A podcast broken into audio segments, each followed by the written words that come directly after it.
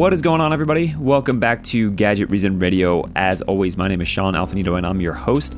Thanks for tuning in. Um, today's a pretty exciting day. Not only is there some uh, decent tech news rolling around, but uh, it's a little bit of nervous excitement because it's the first day of the MLB playoffs, I guess officially. Uh, today is the uh, tonight's the wild card game with the Yankees and the Twins. My Yankees obviously have done better than expected at this point in the sort of redevelopment of the team. So uh, I'm pretty excited about that, and uh, I'm still really thrilled with the experience that I've had with PlayStation Vue. As a matter of fact, right now I'm watching SportsCenter on my uh, my phone while I uh, edit and uh, produce this uh, this episode, and it's the quality's fantastic. Um, it's it's really great being able to have access to kind of TV everywhere. Um, there are a few caveats. Obviously, there's a few restrictions where certain content's not available when you're away from your home's Wi-Fi network, but as a whole, it's pretty damn good. So, with that being said, though, let's go ahead and jump in with today's tech download for Tuesday, October 3rd, 2017.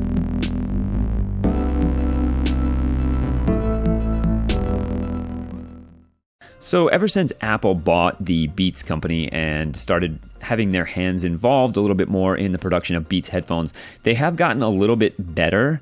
Uh, and when I say little, I do mean a little. Um, my personal opinion on Beats has always been that they're pretty much crap. They're overpriced, over marketed uh, headphones that really are more of a fashion statement than they really are a piece of really good audio equipment or something that you know anybody who claims to really enjoy clean sounding crisp sounding audio would purchase. The, the real draw to Beats headphones is obviously the fashion or iconography that's associated with them, as well as the fact that if you're someone who listens to a lot of R&B or hip hop and you like super super bassed out uh, music, then obviously they do have really good bass. However, the bass is you know has a tendency to be very muddy, and it also drowns out everything else that's going on. So if you want to listen to anything other than hip hop or some bass heavy uh, dance music, then you know the music just doesn't sound nearly as clean or natural as it might with a lot of other headphones that are either in the same price range or cheaper. So a lot of the uh, the things that went into, for example, the new Beats Studio 3 wireless headphones that make them better really center more around things like the W1 chip from Apple and uh, you know some of the other features that kind of make them more functional. The build quality is still not that great. Um, they still feel very plasticky and and cheap. Um, and for that same level of build quality, you could buy something like the the uh, ATH M50Xs from uh, from Audio Technica, which I've been a huge fan of for years. All versions of the ATH M50 series, um, but you know they don't have the best build quality either. They're they're very creaky and plasticky, but they have an absolutely clean sound that, in my opinion, is hands down uh, far better than what you get from some Beats headphones. They have good clean bass, um, but they still have some nice mid mid mid range sounds and some good highs. Um, they're overall just a little bit more natural sounding, a little bit more uh, flat.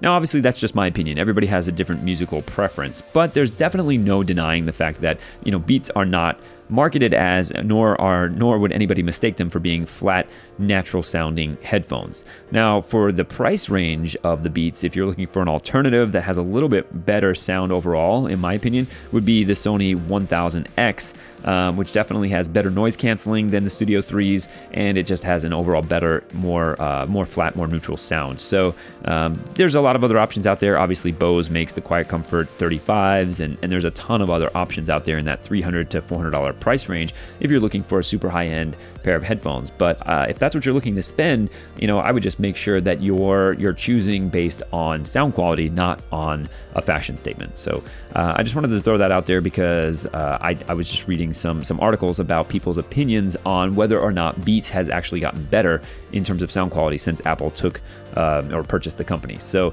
my opinion, just based on some of the listening that I've done with friends or with some review units that I've had, um, I, I, think they've gotten a little bit better, but it's still nowhere near the sound quality you could get from a lot of other options out there. So, if you're looking for some new headphones, do your research and definitely check out uh, some comparable models to whatever you're looking to spend on a pair of Beats.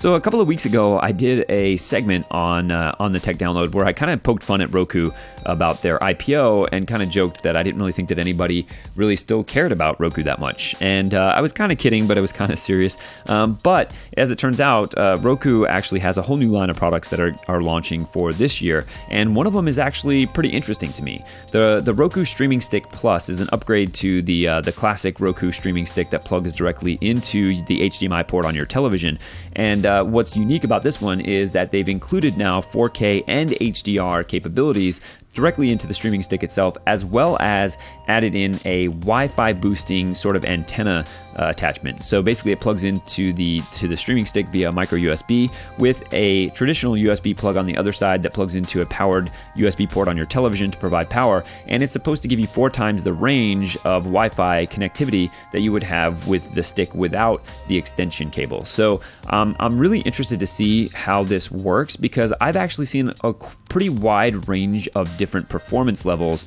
on uh, specifically with PlayStation Vue. So as you guys know, I'm using an OTT service, so I'm using PlayStation Vue as my main, basically my cable provider or my replacement to a cable or satellite provider. And uh, I'm really curious to see how this performs versus all the other devices that I've tested PlayStation Vue with. Um, I seem to get different results um, with every different type of device I use, whether I'm using the PlayStation itself, whether I'm using um, you know the casting capabilities of my TV, um, if I'm using my Apple TV in a different room, I get different levels of, of performance. And so I'm curious if this Wi-Fi boosting capability, as well as just the performance of the Roku stick itself being plugged directly into um, the HDMI port on the television without the need for cables and all that, might make for an overall cleaner, more effective setup. And if you have a television and a stereo receiver that have the HD HDMI control capabilities, then you should be able to streamline the whole process of jumping into um, watching PlayStation Vue. Right now, I have to turn on, you know, whatever device I'm going to use to stream or to access PlayStation Vue. Then I have to turn on my TV and my stereo.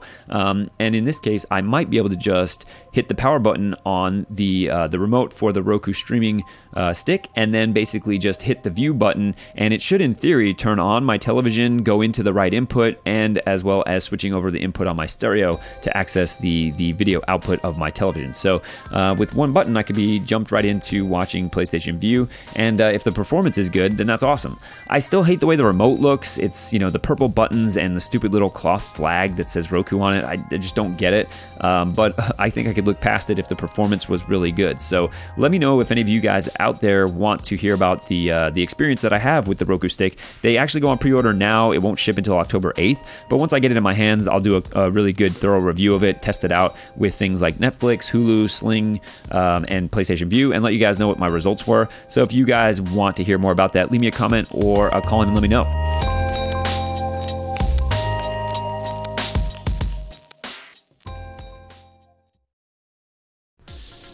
Sony announced that it's going to be releasing an update to the PlayStation VR that adds a few features and fixes a few problems that people had with the original PlayStation VR when it launched.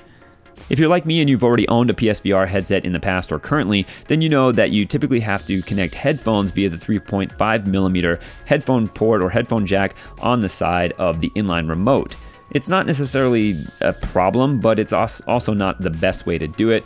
And I always thought it would be nice if the PlayStation VR had built in headphones. So Sony's looking to fix that with the updated model, which will actually contain a built in headphone or earbud system so you can just plop them right in your ears when you put the PSVR headset on. Another big issue that I personally had with the PlayStation VR was the fact that the HDR pass through capabilities of the processing unit actually didn't support HDR. Now, basically, what this meant was anytime I wanted to use my PlayStation VR, I would have to basically switch cables around or disconnect the processing unit or reconnect it because if I just left it connected all the time and I wanted to watch something that had HDR capabilities, I wouldn't be able to get them because the uh, processing unit actually did not have the capability to pass through HDR signal information. So it was kind of a nuisance, and I thought it was a really odd oversight on Sony's part, and I actually commented on that when I did a quick write up on my review of the PlayStation VR experience. It just didn't make sense to me. It seems like Sony, of all companies who actually make TVs that are HDR capable,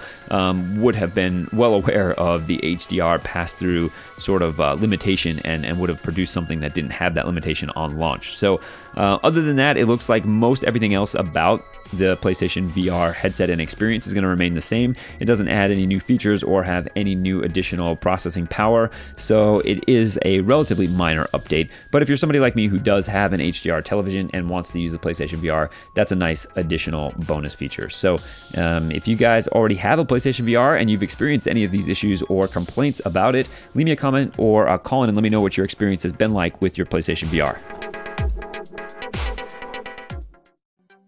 One of the many criticisms that Apple usually faces when they make a change to an existing product, whether it's adding new features or changing any way anything is implemented on an existing product line, is the fact that a lot of their new quote unquote features are often met with a lot of caveats and some sacrifices that people have to overcome to take advantage of them.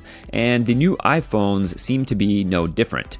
One of the more notable features of the iPhone 8 and the iPhone 10 once it eventually launches is the fact that it not only incorporates wireless charging capabilities, but they have finally included the ability to have fast charging, which is something that has been widely available on most top tier or flagship Android devices for quite a while.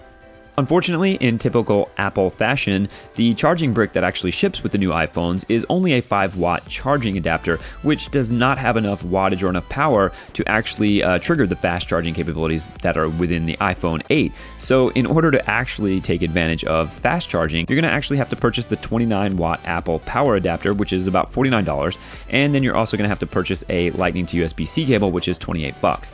Now, this is obviously something that understandably annoys a lot of people. You know, uh, the fast charging is an actual feature of the iPhone, but yet it doesn't ship with the right accessories to be able to take advantage of that. And of course, you can get third party accessories probably a lot cheaper than what Apple sells their cables and charging bricks for, but then you're taking a risk of, you know, possibly damaging your phone or, or getting a cheap third party accessory. So most people would rather have the actual Apple branded products. On Monday of this week, Apple Insider actually published a, a chart where they went through and did a test of all the different various charging uh, options that you have to charge an iPhone 8 and what those different charging times looked like. Now, what's obviously disappointing to many is that the 5 watt charging adapter that ships with the iPhone 8 will take an iPhone 8 or 8 Plus about 2 hours and 15 minutes to go from 0 to 100%. Now, when you compare that with the charging time for the 29 watt power brick when paired with the USB C to Lightning cable, you're looking at a charge time of about an hour and 10 to an hour and 15 minutes to go from 0 to 100. So you're talking about almost a full hour of difference. And in order to get that, you're going to have to spend about, you know, $75. Another thing that I found interesting in this chart was that the wireless charging actually takes about the same amount of time as charging with the 5 watt charger that ships with the latest iPhones. So basically, you're looking at about two and a half hours to go from 0 to 100% using the wireless charging mat. Now, originally, Apple got a little bit of praise for going with Qi, which is a, a, standard wireless charging system that's already in place, rather than coming with their own proprietary system. But what's interesting is that the wireless charging times with the iPhone are not even in line with typical charge times you'd get with a competing Android device using the same Qi wireless mat. So um, I thought that was kind of interesting as well. So, you know, you, if you look at it as a whole big picture, you know, this is just another situation where Apple's introduced some cool new features that people have wanted, like fast charging and wireless charging charging capabilities, but their implementations are met with a few challenges.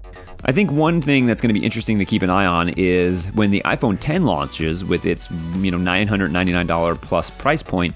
Um, it's going to be interesting to see if that's enough for Apple to include the 29 watt power adapter with the iPhone 10 instead of the 5 watt version that ships with the iPhone 8. Because obviously, if I'm spending, you know, I don't know, $1,200, let's say, for the larger storage version of the iPhone 10, and I still have to go out and buy another $29 adapter plus a $28 cable just to be able to take advantage of fast charging, I think that's going to be a little bit more upsetting to a lot of people out there. You know, and this is kind of just par for the course for Apple. I think this is something we a lot of people have come to expect over time. Um, every time Apple adds a new feature or a new benefit, it seems to be met with some some backlash or some down downsides to it. So the question I have for you guys is if the uh, wireless charging or the super fast charging feature of the iPhone 8 or iPhone 10 was something you were interested in, does the fact that you have to purchase these extra accessories separately something that is uh, upsetting to you or does it put you off? Leave me a comment or call in and let me know.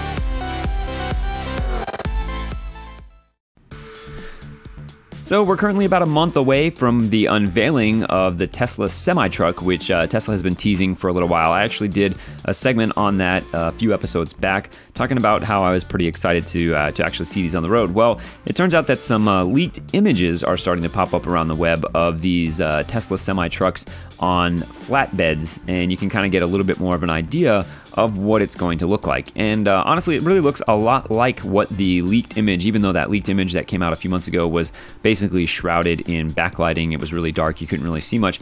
Um, the silhouette is still there, and it still pretty much looks like what we uh, what we thought it was going to look like. And if you haven't seen it yet, it's basically exactly what you would expect a Tesla semi truck to look like. It's a, a very sleek, um, very aerodynamic looking version of, of what a typical semi truck would look like today. So the front is much more uh, smooth and pointed, and uh, the top has a much more rounded, curved sort of uh, fall off point to it. So it's definitely it's definitely driven by a lot of technology to create a more aerodynamic design that's going to help it get better mileage and uh, better distances on that single charge. A few things that we think are pretty much nailed down and uh, pretty much guaranteed at this point are the fact that the uh, the new semi from Tesla will contain some form of autopilot, um, computer-driven driving aids, as well as a range of about 200 to 300 miles. Um, and it's definitely designed to be more of a day cab type of uh, semi. So it doesn't have the uh, the backside or that back sleeper berth. So it's going to be a little bit on the smaller side in terms of comparing it to another semi truck you might see on the road now. Um, but uh, yeah, I think it's going to be interesting to see these hit the streets because um, obviously semi trucks are pretty loud and obnoxious and are pretty severe gas guzzlers. So it's going to be cool to see semi trucks rolling around that are pretty quiet and that are not leaving behind them a trail of thick black smoke everywhere they go. So um, it's going to be interesting to see though what these are going to cost and how really how cost effective it will be for any companies out there to uh, to actually incorporate these into their fleet. So obviously the the gas savings is something to be taken into account. But when you take into account the uh, the price premium that comes with the Tesla name and all that, it's going to be interesting to see what kind of deal Tesla can work out with uh, shipping companies around the world to to get these on the street. So I'm definitely going to be keeping my eyes out for more information about the official announcement on these, and looking forward to seeing when we might be seeing these rolling around on the streets.